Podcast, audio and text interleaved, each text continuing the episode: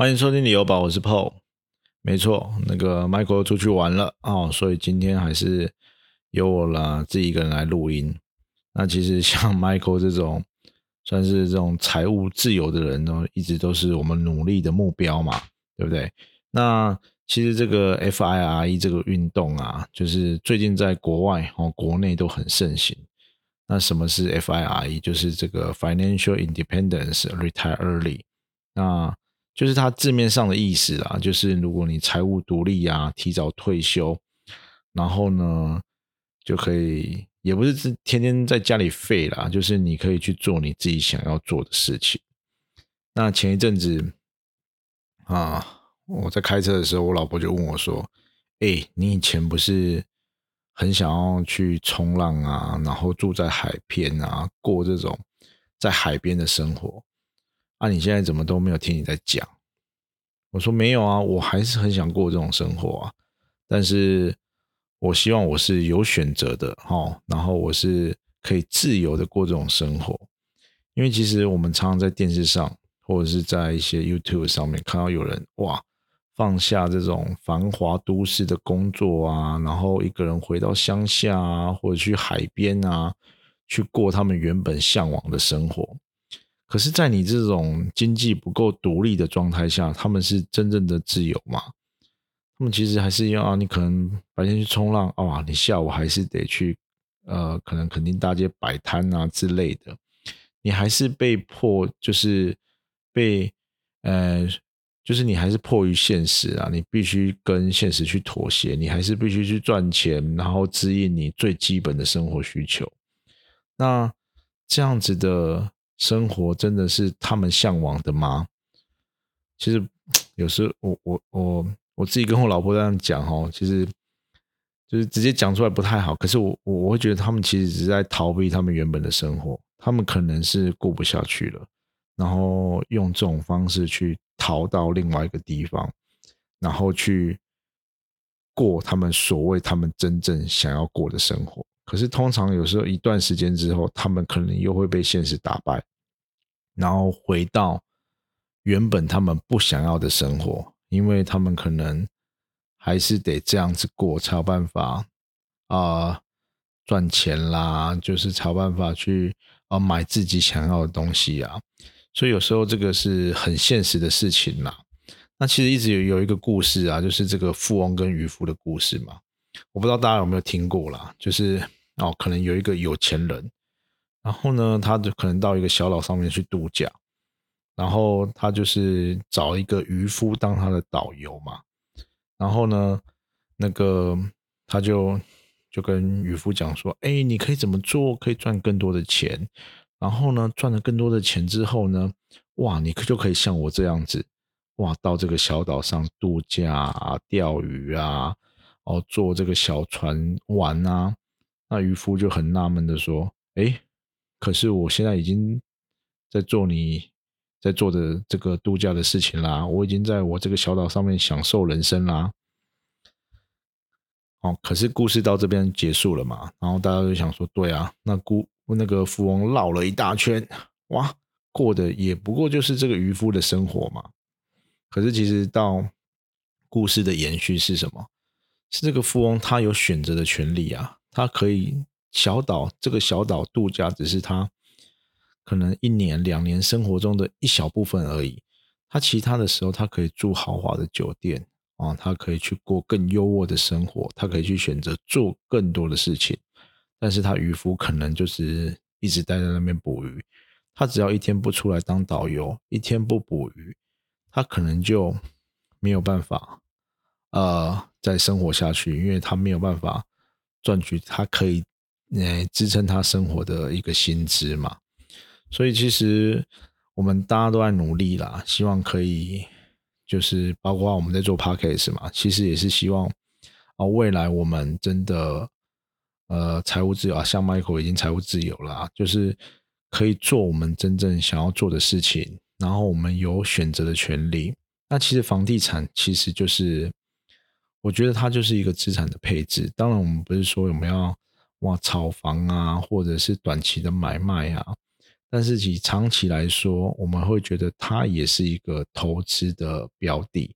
或者是你资产配置的其中一环哦。所以其实跟股票啊，跟很多的投资标的一样哦。如果呢，你做了正确的判断啊，你做了一个好的选择之后，哎，未来可能这种呃复利的效应，或者是它增值的潜力，都可以让你越来越呃迈向这种财务自由的道路上面了。好，这个扯远了。那其实我们今天还是一样来做这个这个 Q&A 的这个问答啦，因为我们之前有提过嘛，我们希望就是每个月可以做一集，就是针对我们一些听众哦，他可能有私讯我们。这个 I G 或者是粉丝页的一些问题，我们来跟大家做一个回应。那其实我们这些问题，其实我们都我们都希望我们立即的可以回复给大家嘛。所以基本上我们在私讯的时候都有回复了。那我觉得有几个问题，我们可以挑出来跟听众们一起分享。哦，所以之后呢，如果你有问题，哦，你也可以私讯我们，哦，或者是你在 Apple Podcast 留言。我们都可以来啊！我觉得如果我们不错的话，我们就是可以拿出来跟大家一起分享。那其实很多呃，我们很多听众他就是啊，算是问问关于个案的部分。那因为个案的部分如果没有牵扯到太可能区域性啊，或者是什么，我们就可能。不会在问答中提出来，不过我们还是会针对你问的问题，我们去做回复啦。那如果有一些点，我觉得哎，好像还可以跟呃其他听众一起分享的时候，我们就会拿出来跟大家一起聊一聊。哦，好，那我们就从第一个问题好了。那其实这个这个第一个问题呢，就是也是我们区域有分析过的啦，他是也是问这个其中的两个案子的比较。他说，哎。想请问，目前东区的松丹达利和延伸两个案子，这个呃，我们的看法跟评价如何呢？哦，那其实它这个东区指的就是南台南哦，因为他讲的这两个案子就是在南台南里面嘛。那因为其实东区包含的很广啊，如果你要讲的话，平时啊，然后还有仁和商圈那一些。不过，因为他讲的这个案子其实就在南台南里面。那其实之前我们南台南我们有就分析过嘛。那最近有一个呃这个报道出来，就是他要盖这个那个运动场馆的部分嘛。那他要用 BOT 的方式哦去这个把它标出去。那听说啦，听说这个新闻报道也有讲哦，目前这个台钢猎鹰呢非常有兴趣。那我们也希望这个可以顺利的把它标进去，然后让这个这个体育的场馆啊，跟周边的这个商业商业场啊，可以赶快的进行了。那其实目前呢，以南台南来讲，我们会觉得是一个算是一个价格的凹陷区。那为什么？因为其实像平时的地上权的案子，哎，跟南台南现在的价格其实差不了多少，几乎是。大概是同一个水位上了，所以我们之前有讲过，哎，地上权它可能有它的优点嘛，它可能就是在这个区域内是相对便宜的物件，那也有它的缺点，可能未来的转手性或者是未来的贷款，它的条件上可能会比较处于弱势。那如果你啊以这样子的价位来说，哎，你在南台南你是可以买到有所有权的案子哦。所以我觉得，哎，像这个听众，他其实就是有地缘性的关系啦，因为他可能在附近工作啊，或者是小孩有就学的需求，所以他会针对这这个啊这两个案子来看。那因为目前南台南啊，在预售当中的有就是达利的松丹嘛，金景林的延伸跟这个那个那个巴克里 Park One 嘛，就是。这个魏延武的这个案子，那因为魏延武它比较算是一个换屋型的产品，它的单价跟总价也都会比较高。那它可能就是针对达利跟呃松丹跟延伸这两个案子。那我觉得这两个案子呢，呃，可能都会有一些优点跟缺点，因为它毕竟是属于比较大户数的案子，那个松丹有六百多户嘛，那延伸有四百多户，其实都算是一个中大型户数。那中大型户数，其实我们之前有讲过，可能是呃它的小平数会比较多哦，然后呢户数啊呃进出的人也会比较多。那未来是不是会有呃出租的部分？哈，那是不是这个那个？住户的组成会不会比较复杂？那当然，它有相对它的优势，就是小平数的话，就是它相对的总价会比较低。那加上呢，如果以台南旧市区来讲，我觉得南台南目前算是相对价格比较低。那之前呢，这两个案子其实啊，它刚开案的时候。都算是在房市正热的尾声，好，这个之前我们有提过嘛，所以呢，它后续有啊有一些 回档的情况嘛，就是呃，就是它的价格有稍微做修正，哎，所以我觉得现在反而是一个进场的时机哦，因为 你有可能买的比前面的人还来的便宜，那也可能会有比较大的溢价空间，那其实就是。看你怎么选啊，因为其实我觉得这两个案子的建商品质其实差不多哦，也都有各有它的优缺点呐，也是有一些它比较可能有争议的地方。那那达利它优点是啊，是优点也是缺点，就是它的机械车位的呃单价非常便宜，所以你可以创造一个低总价的机会，你可能一个两房配机械。可能大概八百万哦，可能不用到九百万，你就可以入手。那延伸呢？它全平面的规划，它没有机械车位，这对呃某部分人来说是一个优点。但是它的机械啊，它的平面车位的呃单价相对的比较高，那可能也会拉高它的总价。不过两个案子呢，我们其实都有去看过，它的格局规划其实差不了多少。那达利的话呢，因为它跟它就是一个么字形的建筑嘛，所以我我们会觉得它盖好之后，它的建筑立面感觉会比较呃雄伟一点点。好，那那那那个延伸的部分，就是它之前有一些有一些争议的点，就是它可能针对它的啊早鸟户的部分啊。他就是人家会说他割他们的韭菜嘛，所以人家会对这个建商的评价不是很好。但是对于现在进场的人，哎，他可能就不会觉得不好哦，因为我卖的比前面便宜嘛。那他后续又针对利息做一些补贴，最近啊做一些补贴的活动，所以我觉得可以综合的评价去参考看看。我觉得两个案子都可以去参考看看。那。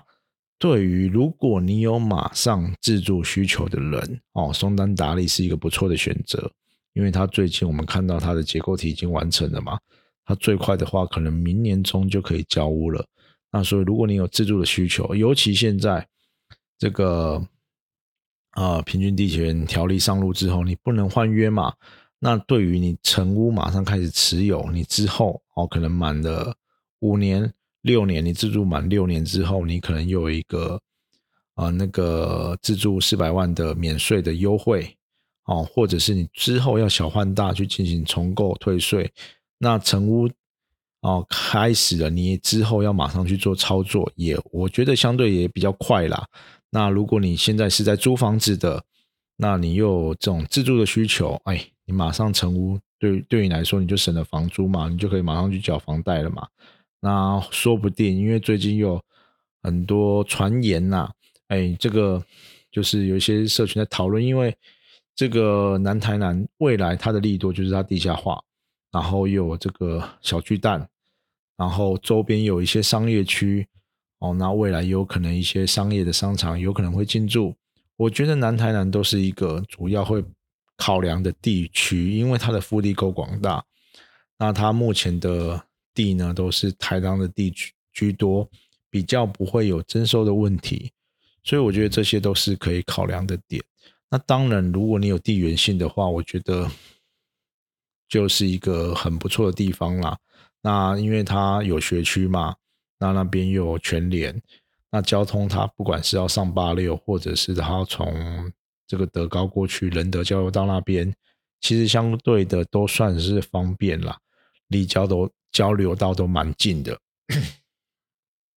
那加上二空从化区两个相连在一起，那未来这个整体性的规划的时候，你就会觉得这个结果是蛮不错的。它旁边有巴克里公园嘛，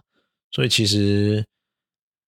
就是感觉我们之前提过那些条件都算是一应俱全了啦。只不过因为它的地呢，目前的释出比较缓慢，所以呢，相对的它在这个呃。呃，建案的选择上会比较少，那它未来的这个完整性呢，或者是接扩的完整性呢，可能还要相对的还要需要一段时间去养成啦。所以这个我觉得 两个案子差不多，那一个会比较快盖好，那另外一个呢是全平面的规划，那两个人格局都差不多哦。那目前金景林它有一些利息优惠的补助，我觉得都可以去现场。看一下，然后看选择就是符合自己需求的案子，然后再去做购入这样子。哦，那这个就是第一个问题啦。好，那第二个问题呢是他说想请问你对于大湾市政特区的看法，是否为南科延伸的生活圈？啊，周遭的预售大楼单品落在三十五到四十。想知道想知道这样的单价是否合理，未来是否有升值性？好，那我们先先就这个这个，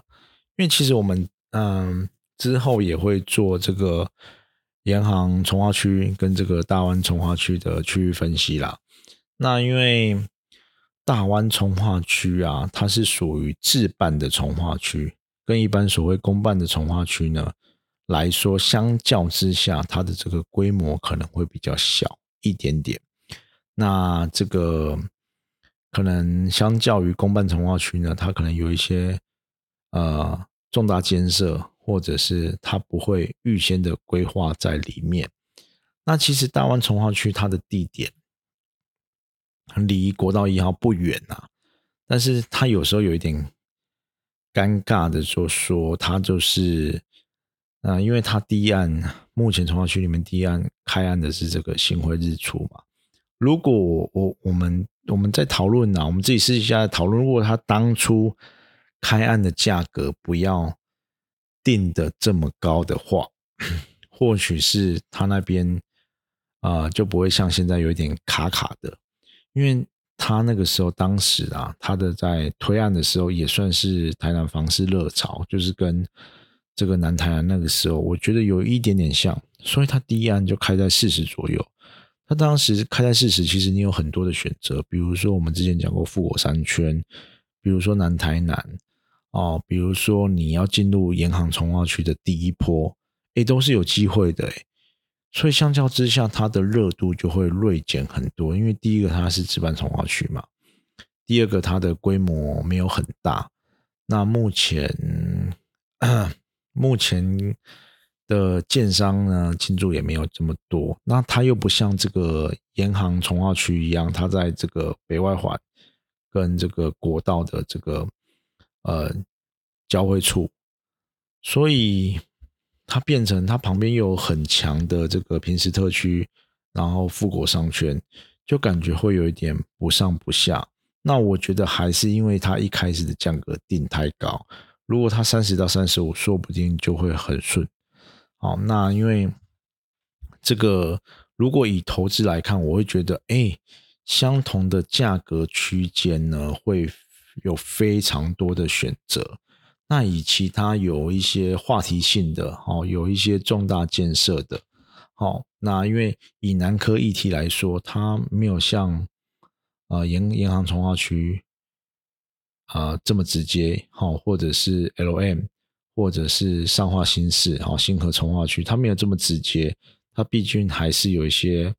呃车程上面的考量。那如果又要以旧市区的从化区来说，它又没有平时这么强，那没有呃，也不是像南台南，它的门牌是正东区，哦，然后呢？它的又是属于置办从化区，它又不像这种像九分子啊、像东桥啊规划的这么完善，哈，所以呢，又我觉得最后还是取决于它的价格啦。如果你便宜的话，便宜治百病嘛。所以它以相同的价格带来说，有太多可以选择的地方了。所以投资来说，我自己会觉得目前不是很适合。但是我问这个听众，因为他有地缘关系，他可能他的爸爸妈妈住在附近啊，或者是他从小在附近生活。我觉得，如果你有地缘关系的话，好，然后你又真的很刚性的自住需求的话，那我觉得可以多比较好里面几个案子。那其实刚刚讲到那个星辉日出，它目前销售还不到两成，可能一成多而已。那里面还有远雄东御苑嘛。然后还有这个合法幸福城，那其实这几个案子价格大家都差不多。那远雄卖的会比较好一点点，因为毕竟它还有一点它的品牌的加持啦。然后呢，那其实像这个这个新辉就是保家体系的嘛，它的规划的话，它格局一定没有问题。只不过因为啊，最近台南啊新辉有一些案子都是比较有争议性的。哦，有可能有上过一些讨论的社群啊，一些媒体报道啊，所以我觉得，如果是选择这个案子，可能未来在验屋上就要比较多费心，然后在你在交屋的时候，你可能要比较留意啦。哦，所以呃，就是看你怎么考量，因为我们会觉得说，如果你自住来讲，地缘性，然后你有刚性需求，我觉得没有问题，反正你就是。以时间换取空间嘛，你可能用趁这一波心情安的贷款，然后你用比较轻松的缴款方式，然后先求一个有居住的地方。那因为你如果你有自住的需求，就算你现在不买，你可能还是会有一些呃房租房租的支出啊，或者是有一些其他的负担。那如果你有自住的需求，你就可以又你又选觉得这一区是你的首选的话，哎，那就可以去看看。那但是如果以投资来讲，我们就会觉得说，你可以多参考其他的区域，因为以目前这个价格来价格带来说，其实还是有蛮多的选择的啊。比如说富国商圈啊，比如说南台南啊，甚至安南区有很多的案子可以选择。那你就可以去看它整体的规划。或者是听我们的区域分析，那看未来呢比较有潜力的空间，你才可以去做一个投资。那包括还有你缴款的方式嘛，因为现在预售屋呢不能够转约，那你的缴款的负担，我觉得也是一个很重要的一环，所以这个就可以再考虑看看。好，好，那我们第三个问题是，呃，他说他。他其实有在其他的社群问呐，他说预售屋可以多买一个车位，要买吗？好，那这种问题啊，其实第一个是看你的产品的性质啦，你是三房还是两房？哎，那现在啊，以前我们都是三房配一个车位嘛，那其实以现在的生家庭的生活习惯，尤其是我们在台南或者在这种。大众运输比较不发达的地方，大部分都还是要用车子来代步嘛。尤其是你是呃家里有小小孩的，你生两个小孩，生三个小孩，你可能会有啊有要分开接送哦。像我们自己的小孩年纪有一些差距的时候，他可能会在不同的就学阶段，那这个时候你就要分开接送嘛。那骑摩托车骑摩托车在其实又有一点危险性。那你要开车的时候，双车变成是很多家庭的标配哦。所以，嗯，一般来说，三房呢通常只会配一个车位嘛。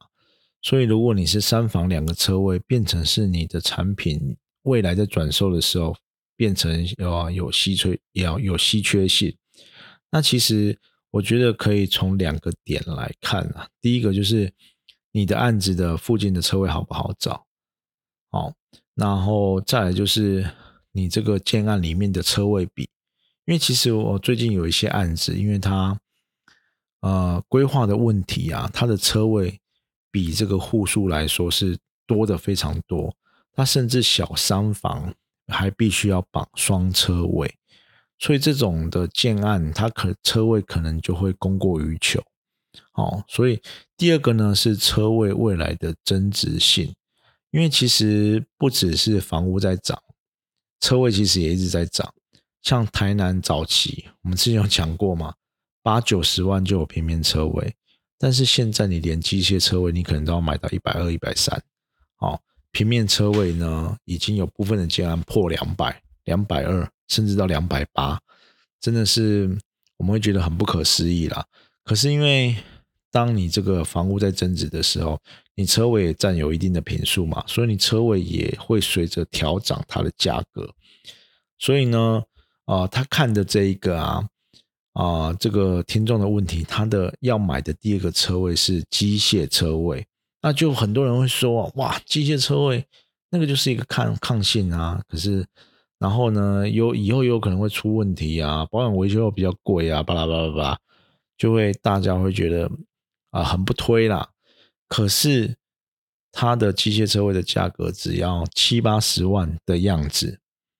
那你觉得要不要买？我觉得以目前的这个机械车位的这个单价来说，啊，就是以台南市区旧市区来说，大部分都已经破百了，甚至有一些安南区的地方，它机械车位也破百了，所以。感觉上来说，它还是有一些呃增值的潜力在了。再加上呢，它的这个呃这个建案的位置，其实相对的它的车位是比较不好找的。哦，那如果你家里是双车的话，有车位一定比没有车位好。再来，车位呢，它在购买它一样可以并入贷款嘛？你不用拿出全额的这个车位的费用，就等于你只要。可能投期款多个十几万，然后每个月负担多个几千块、两三千块、一两千块，就可以让你多一个车位去使用啊！甚至你也可以出租去 cover 掉你这个属于你车位的贷款。那我觉得就是一个可以呃加购的一个选择啦。为什么？因为其实到最后，那加上它这个案子的车位比只有一差不多一比一。所以以后一定会，因为我们通常啦，我们同一个案子里面，我们出租车位只会租给这个同一个社区的人嘛。所以你看，它几乎就是一比一嘛，几乎是没有人配双车的。可是在这个社区里面，会不会有双车的需求？我我敢保证一定会有。所以你也不用啊担心说你车位如果啊我只有一台车，我现在短时间用不到啊，你租租你出租一定租得出去。所以我觉得啊，以长期来看，到最后你可能要转售的时候，哎，整个社区只有你是配两个车位的，然后呢，甚至有的人因为那个车位是别人拨出来不要的嘛，甚至有的人是没有车位的，你的两个车位反而就是变成是一个加分的。的地方，然后你也变成是一个稀缺的物件。有的人他就是要买双车，然后三房配双车，那他可能就只有你这个案子可以选择。所以我觉得这个到最后，你的车位的价格一定也是加到总价上面去嘛。你甚至可以调一点点价格。所以我觉得，如果以这个案子来说，啊是加分的啦。但是如果你是那种很乡下的华夏啦，就不见得有必要哦，因为。乡下这种华夏的产品，你多一个车位，因为相对会选择华夏产品的人，他可能就是预算不够多的人，然后他就为了你多买这个一个车位，他要增加他的预算，那这个可能就不是很适合啊。那边停停车又非常好停啊，那这种就可能不适合你再去加购车位啦。所以这个也是可以跟让大家参考了。那。当然还是要尊重一下，就是就是因为他他说他太太不想买，所以我觉得还是要跟家里的人讨论一下了。因为有时候哈，像我自己的家人也是，有时候他可能没有概念，然后呢，他们也不知道说你承受的风险是不是很大。因为有时候啊，你可能买一个房子，买一个高大单价的东西，人家会觉得哇，你要花那么多钱。哦，然后你要可能之后跌价怎么办？哦，然后你可能要承受的风险是非常高。可是如果你跟他分析，哦，以你可能刚刚这种方式嘛，哦，你可能知道你买的东西未来是有增值的空间，或者是你买的东西可能会增加你这种产品的稀缺性，哦，未来你要转售，或者是甚至是你把这个车位卖给同社区的人。哦，可能都不是很困难的事情的时候，可能就会，呃，相对自己的家人来说，可能就会多一点点接受度了。那我觉得还是要啊，清楚的了解这个整个的概况，好，我们再去做哦讨论，好，会比较好一点点。好，那这一题大概就是这个样子。好，然后呢，这个第四题的部分呢，就是哦，因为。这个听众他其实有问了很多呃案子，然后他呢也问了几个啊，他分别问了几个大楼的案子，然后他也问了几个华夏的案子，所以呢他想要问一下，诶，大楼的产品跟华夏的比较差在哪边？哦，他们的优缺点在哪边？那因为其实近期台南市区，尤其是啊，没有从化区的地方，那或者是旧市区的地方，出了出现了非常多的这种华夏型的产品。哦，其实，在上化新市也非常多。那为什么会出现这种这种华夏的产品很多？因为其实有一个很大的重点，就是它的基地面积比较小一点点。哦，因为它可能啊，它没有办法整合到哦，可能一千平啊，或五百平以上。哦，或者是比较大的这个平数去盖一个大楼型的产品，它的基地比较小，所以呢，相对它容积也不足。哦，所以呢，华夏型的产品呢，通常会有一个缺点，就是它的户数比较没那么多。哦，那我们之前有提过嘛，如果以大楼型的产品，它可能要一百到一百五十户，一百到两百户中间会比较好一点点。为什么？因为你大楼会有很多的公社需要去维护。那这些公社的维护的钱呢，从哪里来？从每个月缴的管理费嘛。那你华夏，如果你户数比较少的时候，你相对的这个管理费的问题之后，如果你电梯要坏坏掉要维修啊，就必须所有的这个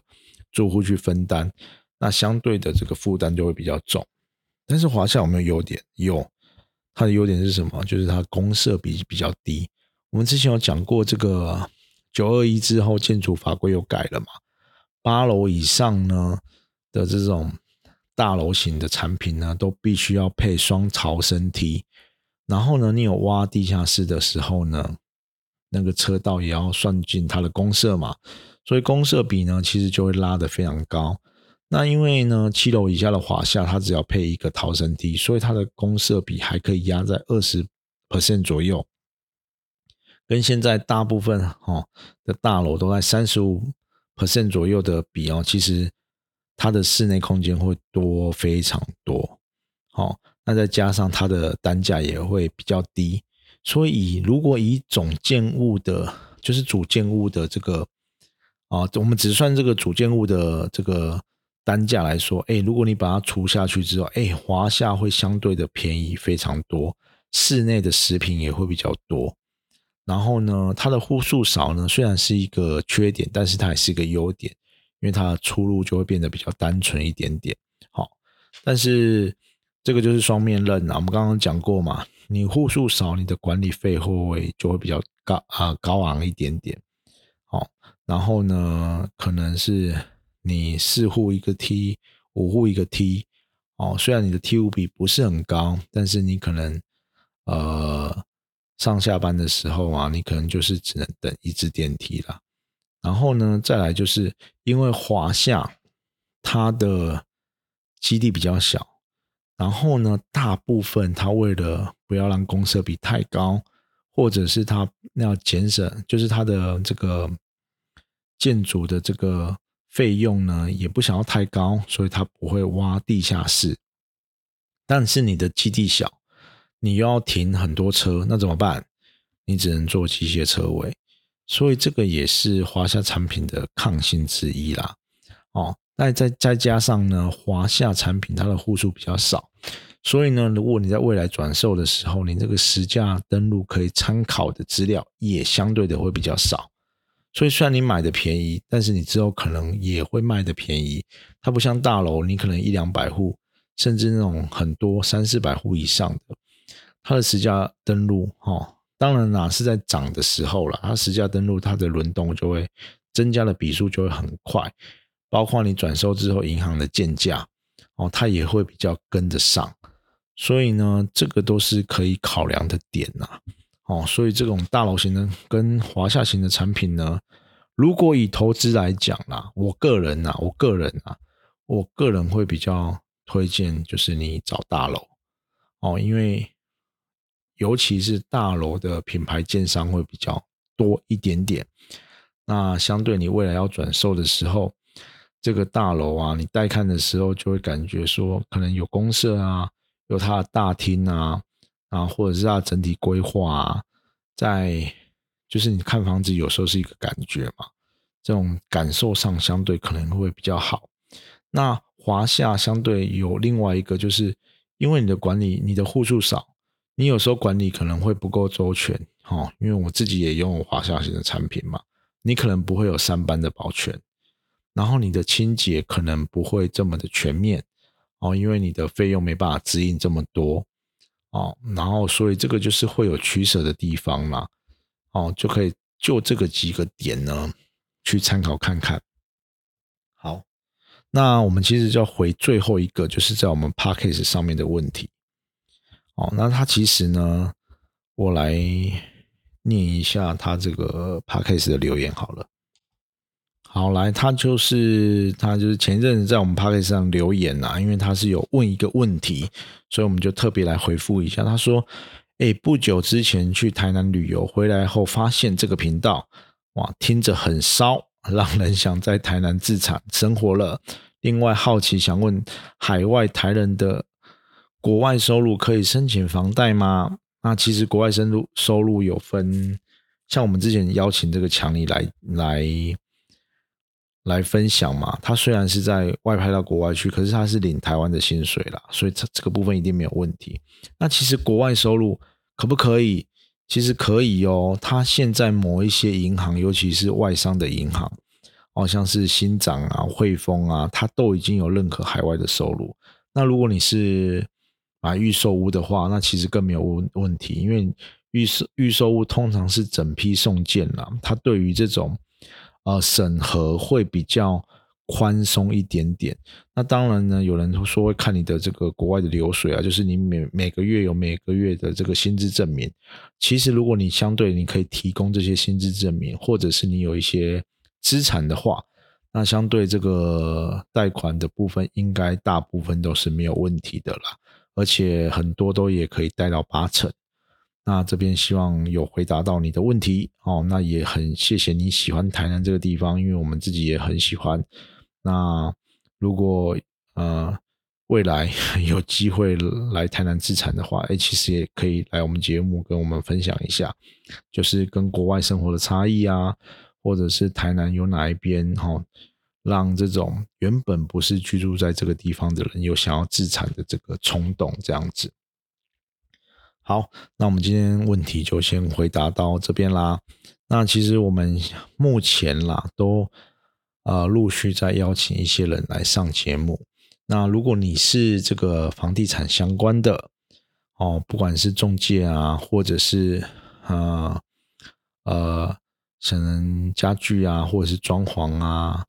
然后或者是设计公司啊等等的哈，反正只要有房地产相关的。我们都很欢迎你来一起跟我们分享。那目前呢，我们啊是没有收费啦，但是我们也没有办法给你通告费啦，因为我们目前都还是一直在支出的状态嘛。那如果有一些呃希望来赞助一下我们，我们当然也很欢迎啊，就是都可以啊，不管是啊任何的。房地产相关的，我们都欢迎你一起来跟我们分享。那其实我之前我们也开始要开始做一些呃高雄的区域分析啦，因为我们也跟啊上一集来跟我们聊这个富比士地产网的记者小喵嘛，他其实也有跟我们讲说，哎，有很多在地的中介或在地的商家，他们会对于在地的区域分析，哈，有更详尽、更 local。因为像我们自己在台南，我们就很了解台南的这些区域嘛。那如果你也是啊，在当地不管台南、高雄，哈，你是当地的业者，哦，不管是中介代销啊，诶，你觉得这你的区域很棒，你觉得我们讲的不够完整，然后你觉得你有更多可以分跟我们分享的资讯，哎，也欢迎你私讯我们。哦，私讯我们的这个 IG 或者是 Facebook，哦，我们也都很欢迎哈。不管是你要来上我们节目，或者是我们到你们的现场录音都可以哦，哈。所以如果你有呃相关的想要分享的议题，也欢迎你私讯我们。对，那我们今天的节目就到这边喽。买房不需要理由，家就是你的城堡。谢谢收听这一集的理由吧，我是 Paul。就这样了，拜拜。